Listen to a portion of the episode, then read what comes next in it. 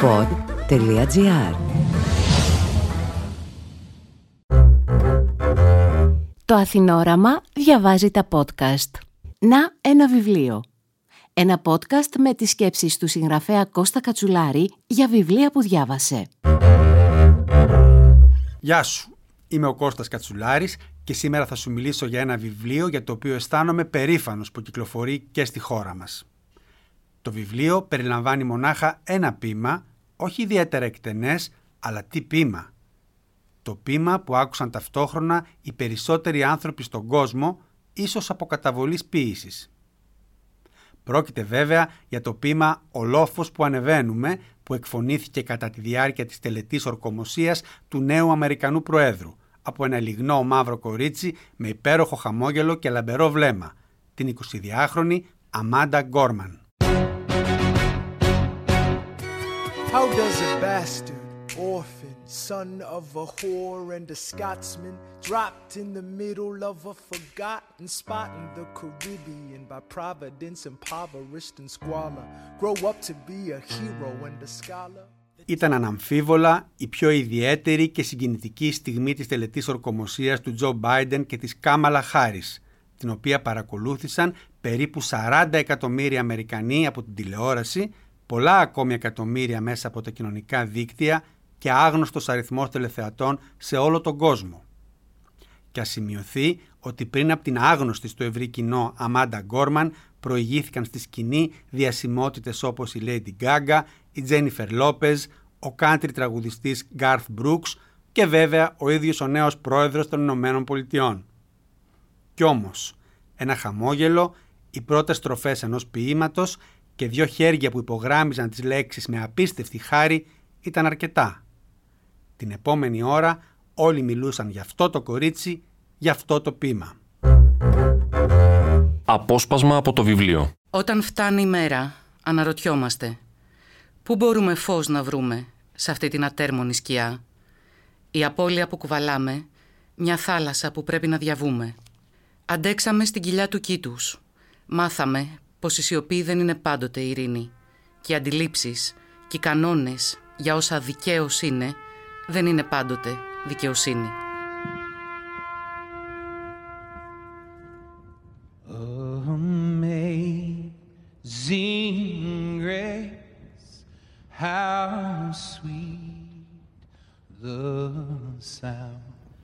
Ποια είναι λοιπόν η Αμάντα Γκόρμαν; Το λιγνό μαύρο κορίτσι που μεγάλωσε μόνο με τη μητέρα της και τις δύο αδερφές της διακρίθηκε για την ποίησή του στην πόλη της στο Λος Άντζελες ήδη από τα 16 της. Στα 17 της κυκλοφόρησε την πρώτη της ποιητική συλλογή, ενώ στα 19 της έγινε η πρώτη κάτοχος του νεότευκτου Εθνικού Βραβείου Νέου Ποιητή που απονέμεται από τη Βιβλιοθήκη του Κογκρέσου. Σπούδασε κοινωνιολογία στο Χάρβαρντ, από όπου αποφύτησε με άριστα ενώ στο μεταξύ προσπαθούσε να αντιμετωπίσει άκουσον άκουσον τις δυσκολίες της στην ομιλία, μια και είχε προβλήματα ακοής. Ένα από αυτά ήταν η αδυναμία της να προφέρει το γράμμα ρο, την οποία αντιμετώπισε τραγουδώντας ξανά και ξανά ένα συγκεκριμένο κομμάτι από το αγαπημένο της musical, το Χάμιλτον. Μετά την απαγγελία στην τελετή ορκομοσίας τον Ιανουάριο, κλήθηκε να κάνει το ίδιο με άλλο πείμα στην έναρξη του Super Bowl, του μεγαλύτερου αθλητικού γεγονότος της ΣΥΠΑ, ενώ το Μάρτιο έγινε εξώφυλλο στο περιοδικό Time. Στο μεταξύ έχει βγάλει ένα βιβλίο για παιδιά που και αυτό μαζί με το «Ο που ανεβαίνουμε» είναι ήδη best seller. Ας επιστρέψουμε όμως στο πείμα. Να συγκροτήσουμε μια χώρα που υπηρετεί κάθε κουλτούρα, χρώμα, χαρακτήρα και συνθήκη των ανθρώπων και έτσι ψώνουμε το βλέμμα μας όχι σε όσα στέκονται ανάμεσά μας, μα σε όσα στέκονται μπροστά μας. Κλείνουμε το χάσμα, γιατί γνωρίζουμε πως για να βάλουμε το μέλλον μας μπροστά θα πρέπει πρώτα να βάλουμε τις διαφορές στην άκρη. Τα άρματα καταθέτουμε, ώστε να πλώσουμε τα χέρια ο ένας προς τον άλλο. Δεν αναζητάμε πόνο για κανέναν, αναζητάμε για όλους αρμονία.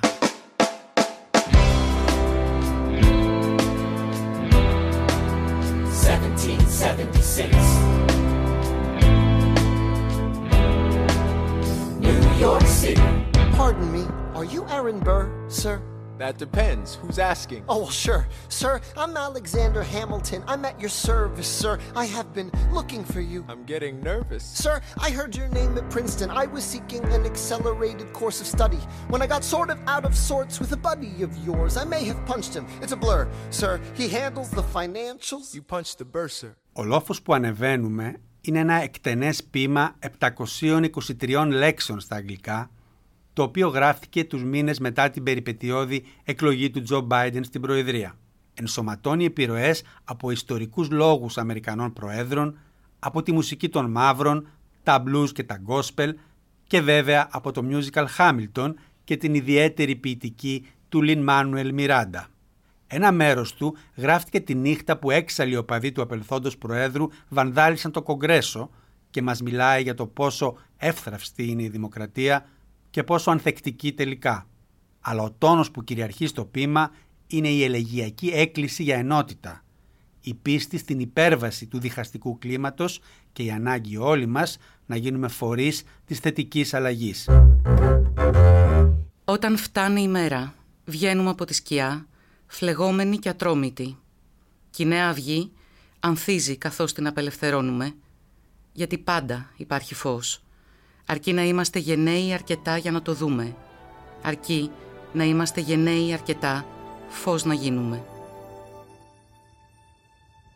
This land is your land. This land is my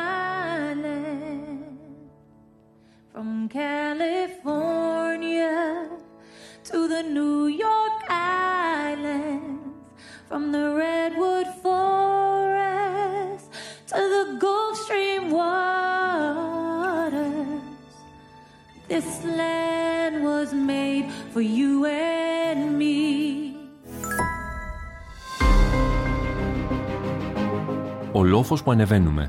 Μία δίγλωση σκληρόδετη έκδοση σε απόδοση της ποιήτριας μεταφράστριας Μυρσίνης Γκανά και του τραγουδοποιού MC Γίνκα με προλογικό σημειώμα της Όπρα Winfrey. Από τις εκδόσεις Ψυχογιός. Είπα στην αρχή ότι αισθάνομαι περήφανος για αυτήν την έκδοση. Και πράγματι, γιατί με αυτόν τον έμεσο τρόπο και εμείς ως κοινότητα του βιβλίου στην Ελλάδα συμμετέχουμε στη μεγάλη πολιτική αλλαγή που συντελέστηκε στις Ηνωμένες Πολιτείες την προηγούμενη χρονιά. Η απαγγελία αυτού του πείματος από αυτό το κορίτσι σηματοδότησε με τον καλύτερο τρόπο τη νέα εποχή στην οποία προσβλέπουμε, σε έναν κόσμο που όπως είδαμε και με την πανδημία η ανάγκη για ενότητα και συνεννόηση σε κάθε επίπεδο είναι πλέον ζήτημα ζωής και θανάτου. Το ποίημα της Αμάντα Γκόρμαν «Ο λόφος που ανεβαίνουμε» κυκλοφορεί από τις εκδόσεις Ψυχογιός σε δίγλωση έκδοση με προλογικό σημείωμα της όπρα Winfrey. Την ακριβέστατη και προσεκτικά ζυγισμένη απόδοση στα ελληνικά έχουν κάνει η ποιήτρια μεταφράστρια Μυρσίνη Γκανά και ο τραγουδοποιός performer MC Γίνκα τους οποίους και καλωσορίζω εδώ στο στούντιο του pod.gr για μια σύντομη κουβέντα. Γεια σου Μυρσίνη, ξεκινώ από σένα. Θα παρακολούθησες φαντάζομαι την τελετή, τουλάχιστον στο κομμάτι ε, της ε, ποιήτριας που σίγουρα σε αφορά. Πώς σου φάνηκε η performance; Της Αμάντας. Γεια σου Κώστα, ευχαριστώ για την Την πρόσκληση. εξελίνησα, της Αμάντα. Ναι. Είχε πολύ ενδιαφέρον όχι μόνο η απαγγελία της ως απαγγελία, αλλά και όλη της η εμφάνιση, τα χρώματα που είχε διαλέξει, ο τρόπος που στείνεται. Ακόμα πιο ενδιαφέρον έχει όλο αυτό αν σκεφτεί κανείς ότι η Γκόρμαν είχε διαγνωστεί πολύ μικρή με ένα πρόβλημα ακοής και στη συνέχεια κατά συνέπεια και ένα πρόβλημα ομιλίας. Οπότε χρειάστηκε πάρα πολύ δουλειά για να μπορεί να προφέρει κάποια μ, γράμματα. Και είναι τώρα 22 χρονών, όπως έλεγε και η ίδια. Γύρω στα 20 κατάφερε τελικά να μπορεί να αρθρώνει τα πάντα. Οπότε ένα τρομερό επίτευγμα και μ, για μένα πολύ συγκινητικό το ότι έφερε την ποίηση πραγματικά σε πρώτο πλάνο με έναν τρόπο που δεν έχουμε συνηθίσει να γίνεται. Εσύ Μανώλη, σίγουρα το ότι το κορίτσι είναι μαύρη ήταν μια συνδήλωση αυτής της επιλογής από τον α, νέο πρόεδρο, αλλά ήταν και ένα νεότατο, όπως α, το είπε και η Μυρσίνα, ένα νεότατο κορίτσι, 22 χρονών, να αναθέσεις μια τέτοια αποστολή σε ένα τόσο νέο κορίτσι, είναι κάτι που στην Αμερική φαίνεται ότι μπορεί να γίνει. Δεν ξέρω, πώς τη βλέπεις εσύ αυτή τη χειρονομία; Ε, αυτή τη χειρονομία την ε, βλέπω ως πολύ θετική γιατί το να δίνεις βήμα στους νέους είναι σίγουρα θετικό και ο τρόπος και το μέσο το οποίο χρησιμοποιήσει η Αμάντα που είναι η ποίηση, το spoken word και είναι μια ποίηση που είναι μια μορφή τέχνης η οποία είναι μοντέρνα, είναι πολύ urban, πολύ αστικό και έχει σχέση και με το hip hop. Και γενικότερα μ, το hip hop ε, έχει το λόγο ο οποίος καταγράφει τα προβλήματα των, στην προκειμένη περίπτωση των Αφροαμερικανών ή διάφορων έτσι, παρατηρήσεων που μπορεί να έχει ο, ο εκάστοτε MC, ο εκάστοτε ερμηνευτής. Άρα το να τεθεί η απαγγελία σε μια 22χρονη η οποία έχει σχέση με την νεολαία και σε συνάμα και με το τι γίνεται στις πόλεις, στα στα αστικά κέντρα και γενικότερα να πει και τις ε, σκέψεις των Αφροαμερικανών είναι μια πολύ καλή κίνηση πιστεύω. Πολύ θετική.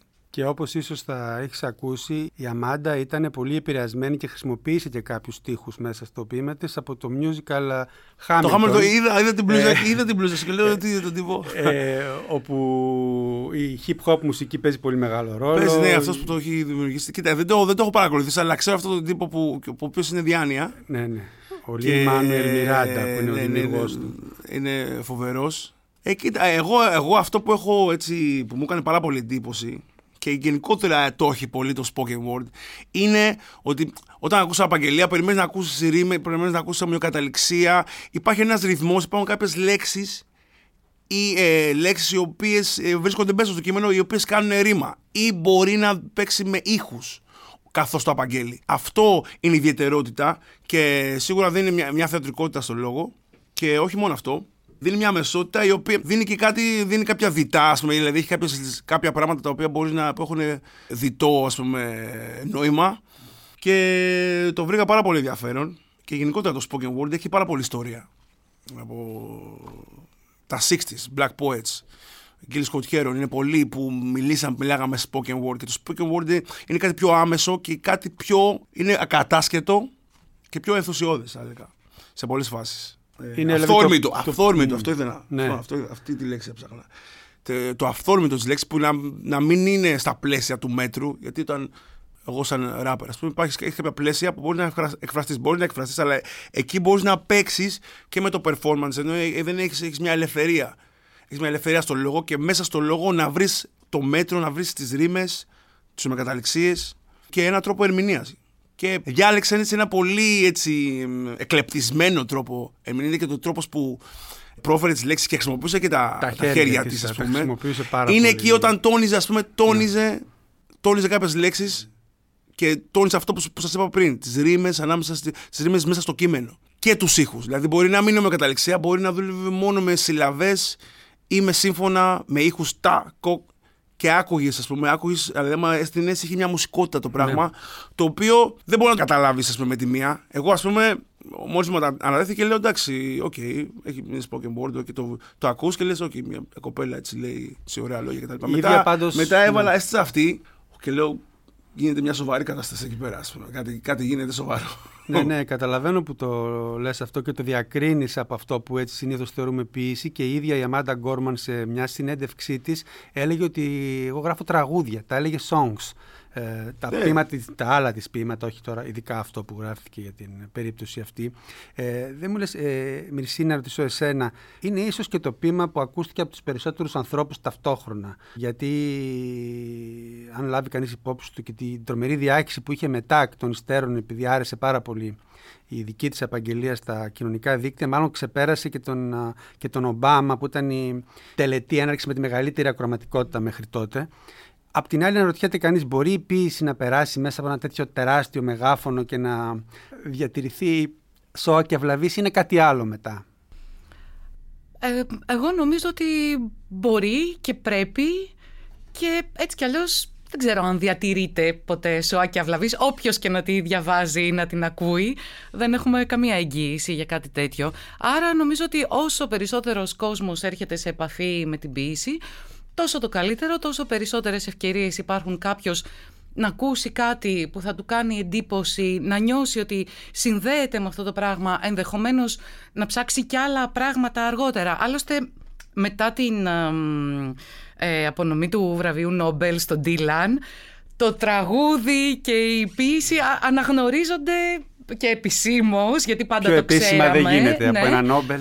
Ως ε, κάτι πάρα πολύ κοντινό. Άλλωστε, στην Ελλάδα έτσι κι αλλιώς έχουμε την παράδοση πάρα πολλών μελοποιημένων ποιημάτων και ποιητών που γράφουν στίχους για τραγούδια. Άρα νομίζω ότι το να μ, βγαίνει η ποίηση προς, ε, να, να βγαίνει πιο μαζικά προς τα έξω, εγώ νομίζω μόνο καλό μπορεί να κάνει. Εξασκεί το αυτή όλων, σε, ακόμα και αυτά που παρατήρησε ο Μανώλης, ο τρόπος που προφέρονται οι λέξεις, η, η μουσικότητα, ο ρυθμός που έχει ο λόγος και που ουσιαστικά κάνει τις λέξεις να περνάνε πιο βαθιά, νομίζω ότι μπορεί να αγγίξει τον οποιονδήποτε. Μικραίνει και λίγο για απόσταση, γιατί μερικοί θεωρούν ότι η ποίηση είναι κάτι πολύ Ακριβώς. εκλεπτισμένο, κάτι πολύ σοφιστικέ και δεν είναι κάτι, είναι απλά πες αυτό που έχεις μέσα σου, πες το με τον δικό σου τον τρόπο και ε, εκφράσω ελεύθερα. ας πούμε. Δηλαδή δεν θα σου πει κάποιος κάτι. ας πούμε. Εκφράσω, άμα, άμα έχεις, δηλαδή κάποιοι που φοβούνται και θεωρούν ότι γράφουν ας πούμε, και αυτό που γράφω δεν είναι και τόσο wow ας πούμε. Ε, μπορούν να μπουν στη διαδικασία να κάτσουν να γράψουν. Γιατί είδα μια κοπέλα που μίλαγε με ένα άμεσο τρόπο. Εντάξει, μπορούσες να χρησιμοποιήσεις κάποιες λέξεις που να είναι πιο εξειδικευμένες, αλλά υπήρχε μια αμεσότητα που το καταλάβαινε. Αυτή την αμεσότητα πρέπει ο κόσμος να, να, να, να αγκαλιάσει και να την κάνει δικιά του. Ίσως ο και κόσμος οι που έχει ποιητές τη- εκεί έχουν ευθύνη. Και, Βέβαια. και ο κόσμος που έχει την προδιάθεση, να, Ναι. δηλαδή που έχει την προδιάθεση να, να γράψει κάτι. Είναι μια μεγάλη κουβέντα, αλλά γίνεται καμιά φορά και κριτική στους πολύ μοντέρνους ποιητές ότι έχουν γίνει λίγο δυσνόητοι, λίγο ε, δύσκολο η ποιησή τους να λειτουργήσει σε ένα τέτοιο πλαίσιο. Είναι μια κουβέντα, δεν είναι τώρα της παρούσης, αλλά πάντως είναι ενδιαφέρουσα κουβέντα. Εσύ, ας πούμε, Μυρσίνη, αν ε, στο ζητούσανε και τώρα, γιατί για την Ελλάδα ε, δυστυχώς είσαι νέα ποιήτρια, οι ηλικίες είναι όλες λίγο πιο ε, ψηλά. Ναι, αν σου ναι. ζητούσαν να αναλάβεις ένα τέτοιο ρόλο, να ερχόταν να, να πω έτσι ένα παράδειγμα, η πρόεδρος της Δημοκρατίας, για να μην το πολιτικοποιήσουμε, γιατί δεν είμαστε πιο... Και εκεί Ναι. βέβαια είναι έντονα διχασμένοι, αλλά εν πάση περιπτώσει... Ε, και σου έλεγε ε, για το τάδε γεγονός, τους Ολυμπιακούς Αγώνες, κάποιο μεγάλο, γράψε εσύ, όχι να διαβάσεις τον εθνικό ύμνο, γράψε μας ένα πείμα και έλα να το απαγγείλεις. Θα το έκανες; Ειλικρινά δεν μπορώ να απαντήσω ναι ή όχι αυτή τη στιγμή. Νομίζω ότι εξαρτάται από τη φάση στην οποία θα βρίσκομαι εγώ. Το θέμα το οποίο θα θέλουν να μου αναθέσουν. Πρα- Εντάξει, έβαλες την πρόεδρο της Δημοκρατίας, οπότε όντως δεν είναι μ, τόσο πολύ ζήτημα του να υποστηρίζεις ε, κάποια πολιτική πλευρά συγκεκριμένη. Αλλά νομίζω ότι είναι μια πολύ δύσκολη άσκηση. Και επίσης η μ, στρατευμένη ας πούμε ποίηση δεν ξέρω αν δίνει πάντα μ, πάρα πολύ καλά μ, Η δείγματα. Αμάντα είναι στρατευμένη όμως. Η Δεν Αμάντα είναι είναι στρατευμένη με απολύτως την έννοια που το στρατευμένη. λέγαμε εδώ στην Ελλάδα, Ναι, ναι. πάντα με την έννοια του, του αριστερού στρατευμένου, αλλά είναι σαφώς μια ποιήση στρατευμένη στα δικαιώματα, στα δικαιώματα. Σαφώς, των μαύρων, συνδέει την του ποιήση με την φύλου. πολιτική απολύτως, Το έχει κάνει εξ ε, αρχής αυτό. Είναι η αυτό που Γκόρμαν. τη χαρακτηρίζει. Κάνει Ναι. ένα είδο ακτιβισμού μέσα από την Ναι, ποιήση. ναι, αλλά δεν είναι ότι είναι. Ότι μπορείς να το πεις ότι είναι, είναι από κάποια ας πούμε, πο- πολιτικ, πολιτική ε, αντίληψη. Αλλά δεν είναι όπως, το, όπως είμαστε εδώ, είμαστε. Όπως είναι τα πράγματα στην Αμερική τώρα, είναι σαφές ότι ήταν, ε, δεν θα πήγαινε αν την καλούσε ο Τραμπ. Φαντάζομαι. Ναι, ναι, Δεν θα σι- την καλούσε δεν ο θα την Τραμπ, καλούσε άλλωστε. κιόλας, σί- αλλά και αν ακόμα σίγουρα, ήθελε για αλλά πολιτικά πρέπει, δικούς πρέπει να το. δηλαδή λόγους. δεν είναι ότι. Ε, ναι, με τον, με τον Τραμπ ε, ανέβηκε πολύ αυτό το white supremacy και το. Αλλά δεν είναι ότι οι Ρεπουμπλικάνοι είναι, είναι οι ρατσιστές. Δηλαδή δεν, δεν- Όχι, δεν, όχι, δεν όχι. τίθεται Άλλωστε, τέτοιο θέμα, ας πούμε. Ένα πράγμα είναι ο Τραμπ Ναι, και ναι. άλλο είναι οι Α, Ρεπουμπλικανοί α, γενικά. α, Αυτό λέμε. Είναι μια Αυτό άλλη λέμε. κουβέντα, Δεν- δεν- εντάξει. Δεν πάει Democrats, ε, Ναι. Republicans ότι είναι τε και καλά Democrats. Δεν- Η δεν- πρόεδρος της δεν είναι- Δημοκρατίας, αν σε καλούσε εσένα, να, να, θα το έκανες; Δεν ξέρω. Για ένα Ναι. συμβολικό λόγο. ε, Ναι, ναι, ναι. Ε, Παλιά θυμάμαι ένας προηγούμενος πρωθυπουργός είχε καλέσει μια μαύρη κοπέλα. Ε, Πώς την πούμε τώρα, μαύρη, έγχρωμη, δεν ξέρω ποιο είναι το σωστό στα ελληνικά. Μα, μια εντάξει, μαύρη το- κοπέλα. το έτσι, έγχρωμο στο- είναι λίγο αμήχανο. Σε μια Είναι γιορτή μαύρη, στο εντάξει, Μέγαρο ναι. Μαξίμου για να συνδηλώσει έτσι μια Εντάξει. αποδοχή. Εντάξει, αυτά είναι λίγο συμβολικέ συμβολικές, ε, πράξεις. Εγώ αν- θα ήταν μια πρόκληση σίγουρα. Θα το σκεφτόμουν πάρα πολύ καλά. Αλλά θα ήθελα να περάσω τις δικές μου απόψεις σε αυτό το ποίημα και να μην ε, υπάρχει κάποια διρεκτίβα. Γιατί όπως και να έχει, ε, πρόεδρος Δημοκρατίας είναι από κάποια πολιτική. Θα είναι από κάποια πολιτική. Ναι, εγώ το Εντάξει. βλέπω. Ε, ναι, εγώ το βλέπω. Θε, θεωρούμε ότι γενικά δεν είναι πολιτικό πρόσωπο στην Ελλάδα. Κάποιοι τον. Ναι. Κάπως προκύπτει να βγει, αλλά θεωρείται ότι είναι ένα πρόσωπο πάνω από τα Ναι, ναι. κόμματα. Πάντως όχι, δεν θα με το βάση σκεφτόμουν, ρόλο θα το τους. σκεφτόμουν και θα ήταν μια πρόκληση και θα, σίγουρα.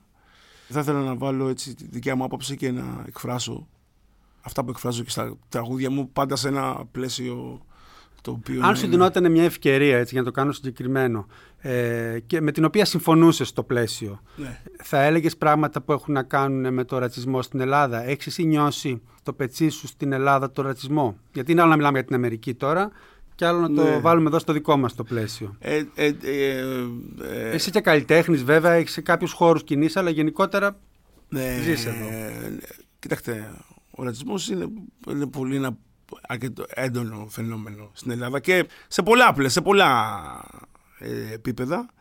Ε, ναι, τον έχω βιώσει, όχι μόνο σε ένα επίπεδο καθημερινότητα, το να κάποιος να με βρει ή να με ξεπεράσει ή να με κοιτάξουν παράξενα, αλλά σε ένα πλαίσιο έτσι πιο πολύ ε, νομοθετικό, γιατί πολλά πολλά χρόνια, ενώ έχω γεννήθει εδώ πέρα, δεν ε, είχα πρόσβαση στην ε, ελληνική ηθαγένεια και στην πλήρη ταυτότητά μου στα 34 μου και έχω μείνει στο κρατήριο επειδή δεν είχα χαρτιά σε εισαγωγικά, είχα μόνο μια...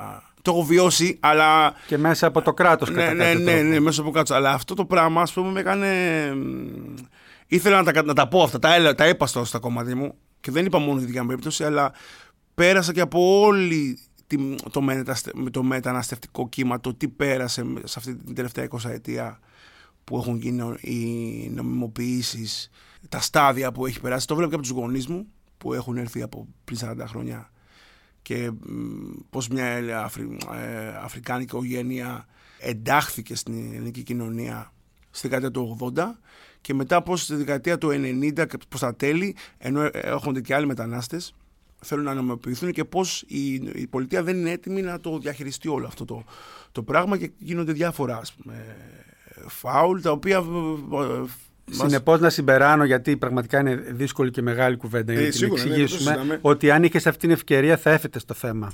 Με κάποιο τρόπο. Ε, κοίτα, το έχω, δώσει, πάρα- το έχω θέσει πάρα πολλές φορές το θέμα Ναι. ε, σε πολλά κομμάτια μου. Ε, εγώ δεν θέλω να επαναλαμβάνομαι. Δηλαδή, γιατί μερικές φορές, δεν ξέρω πώς άκουσε αυτό, το να μιλάς για τον ρατσισμό ενώ έχεις μιλήσει πάρα πολύ είναι λίγο, είναι λίγο hot και λίγο πουλάει αυτό το πράγμα.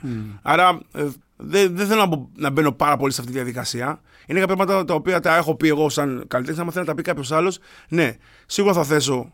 Άμα θα το, θα το θέσω αυτό, αλλά πάντα σε ένα πιο γενι- γενικότερο πλαίσιο. Δεν ήταν ότι δεν καλά θα πω, γιατί έχω πει πάρα πολλές φορές για αυτό το πράγμα και έχω μιλήσει. Κατάλαβα. εγώ Δεν θες προσωπικά. και να παρεξηγηθείς ότι Ναι, το ναι, έχεις κάνει ναι, και ναι, ναι, μανιέρα. ναι. Ε, κατάλαβα. Να, να θέσω στη Μυρσίνη ένα παρόμοιο ερώτημα.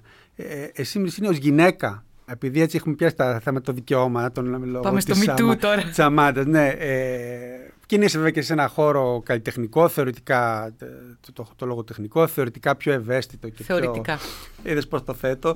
Ε, έχεις νιώσει, γιατί μιλάμε για σήμερα πλέον, ότι το να είσαι γυναίκα σε έχει δυσκολέψει ε, από μόνο του, ως- επειδή είσαι γυναίκα με διάφορους τρόπους ή μπορεί και να σου έχει δώσει αβαντάζ με άλλους τρόπους. Γιατί λένε μερικοί κιόλας ότι Για Το να πω την δέχομαι, αλήθεια, στο λένε. χώρο που κινούμε δεν νιώθω ότι με έχει βλάψει το να είμαι γυναίκα. Ωστόσο, βλέπω συνέχεια μπροστά μου μία διαφορετική αντιμετώπιση. Έστω κι αν είναι ελαφρώς διαφορετική. Νομίζω οι περισσότερες γυναίκες της γενιάς μου ειδικά, γιατί πιστεύω ότι υπάρχει μία απόσταση ανάμεσα στην οτροπία αντρών και γυναικών αυτής της γενιάς. Εμείς τα κορίτσια μεγαλώσαμε ακούγοντας για την ισότητα και πιστεύοντάς το και νομίζω ότι τα αγόρια, οι άντρες, μεγάλωσαν λίγο πιο παραδοσιακά και έχουν παραμείνει εκεί στο μυαλό τους. Οπότε υπάρχει μια απόσταση μεταξύ μας αρκετά μεγάλη, όπου βλέπω συστηματικά ότι κάπως δεν μπορούν να δεχτούν τις γυναίκες ως ακριβώς ίσες. Υπάρχει πάντα μ, ένας ανταγωνισμός, μια μικρή περιφρόνηση, απαξίωση, με πολύ λεπτούς τρόπους και δεν λέω ότι γίνεται επίτηδες, πολλές φορές καταλαβαίνει κανείς ότι είναι κάτι που βγαίνει χωρίς να μπορεί να το ελέγξει αυτός που βρίσκεται απέναντί σου, ωστόσο παραμένει πάρα πολύ ενοχλητικό. Είναι συστηματικό. Και Ναι. το έχω συζητήσει και είναι με πολλές συστηματικό ε, και συστημικό. φίλες. Εντελώς, Ε, ε, εντελώς. ε, κανείς γιατί το, το βλέπουμε τώρα και μέσα, από, αν παρακολουθήσει κανείς την επικαιρότητα και μόνο η φόνη γυναικών που είναι ένα σύμπτωμα, ε, έτσι είναι και αυτό ένα πράγμα που δεν μπορεί να αγνοήσει κανείς. ε, αν κοιτάξει κανείς τις, στατιστι- τις Ναι, ναι, δεν- στατιστικές, δεν το συζητάμε.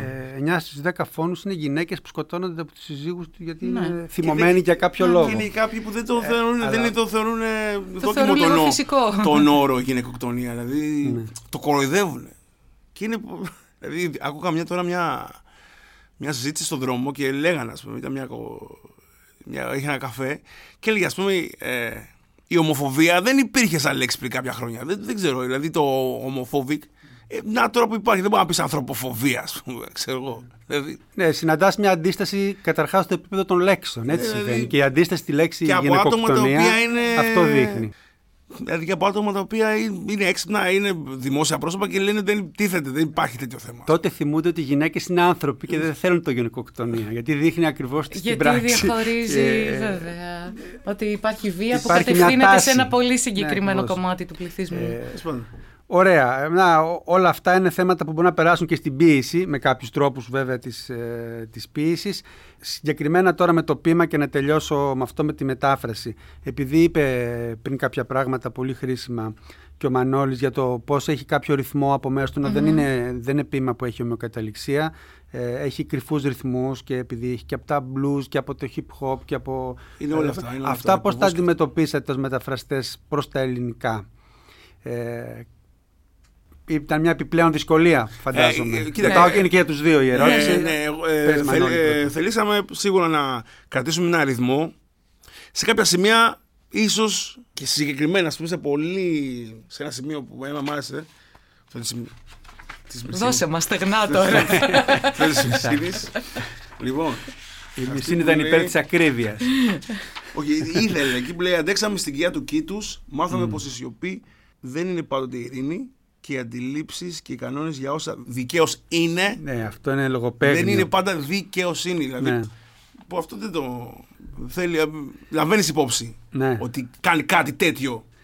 Ναι, η το Αμάντα. αποδώσατε όμως αρκετά καλά αυτό. Ναι, Νομίζω πο- ότι δεν είναι και εύκολο στα αγγλικά που παίζει με το justice, με το justice. Ναι, ναι, ναι. Ε, ναι, ήταν λίγο. Αλλά Δηλαδή ήτανε, δικαιοσύνη, όχι. δικαιοσύνη. Είχε, ας Ναι. πούμε. Ε, θέλαμε σε Πάντα. πολλά. δηλαδή, εντάξει, κα- κάποια πράγματα δεν μπορείς να τα. Δηλαδή είναι και η γλώσσα και το πώς είναι δομημένη η γλώσσα η αγγλική που δεν μπορείς να το αποδώσεις ακριβώς. Αλλά σίγουρα η ατμόσφαιρα είναι εκεί, πιστεύουμε. Και σε πολλά πράγματα έτσι ο ρυθμός και μ, η ροή. Γιατί όλα έχουν να κάνουν με τη ροή. Και εγώ, ας πούμε, όταν γράφω κάποια κείμενα, είτε ράπ είναι είτε, είτε ποίηση, έχει να κάνεις με τη ροή. Και το κείμενο πιστεύω ότι ρέει. Πολύ ωραία. Μυρσίνη.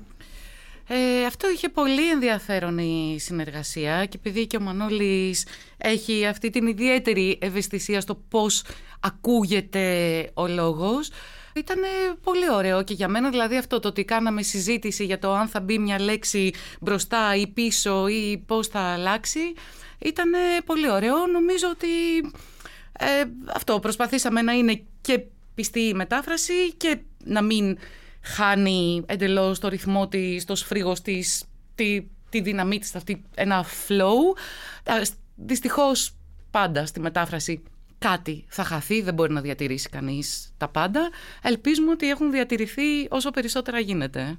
Πάντως, ε, εγώ την είπα τη γνώμη μου και νωρίτερα, ε, αλλά η έκδοση είναι δίγλωση, ο καθένας μπορεί να διαβάσει και θα, Και να μας κρίνει. και, και θα κρίνει και όπως το είπες και εσύ, στην ποίηση, πάντα στη μετάφραση κάτι χάνεται και κάτι κερδίζεται ενδεχομένως, γιατί κάτι γίνεται στη γλώσσα μας και είναι πια δικό μας. Οπότε αυτό είναι σίγουρα κέρδος και είναι ωραίο, ε, το λέω και μέσα στο podcast, ε, θεωρώ πολύ ωραίο συμβολικά το ότι τόσο γρήγορα, γιατί και στην Αμερική το Μάρτιο κυκλοφόρησε νομίζω Τέλος το βιβλίο, Μαρτίου. τόσο γρήγορα βγήκε στην Ελλάδα αυτό το βιβλίο που συμβολίζει μια μεγάλη πολιτική αλλαγή, θέλω να πιστεύω, στην Αμερική και γενικότερα στον κόσμο, μια και η Αμερική επηρεάζει πάρα πολύ την κουλτούρα γενικότερα.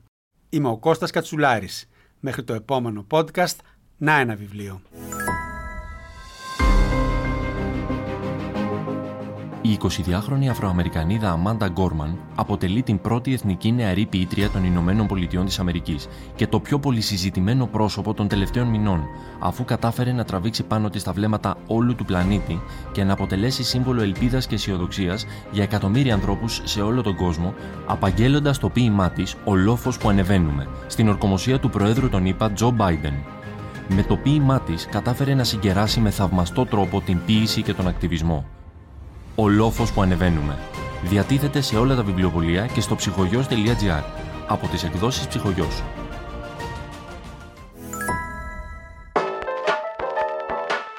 Αποσπάσματα από το βιβλίο της Αμάντα Γκόρμαν «Ο λόφος που ανεβαίνουμε» διάβασαν η ποιήτρια και μεταφράστρια Μυρσίνη Γκανά και ο τραγουδοποιός και περφόρμερ MC Γίνκα. Παρουσίαση επιμέλεια Κώστας Κατσουλάρης. Παραγωγή Ελεάνα Παπαδοκοστάκη. Ηχοληψία μοντάζ Χρύσα Κούρεντα. Αν θέλετε να διαβάσετε το podcast «Να ένα βιβλίο», αναζητήστε το στην ηλεκτρονική έκδοση του περιοδικού Αθηνόραμα.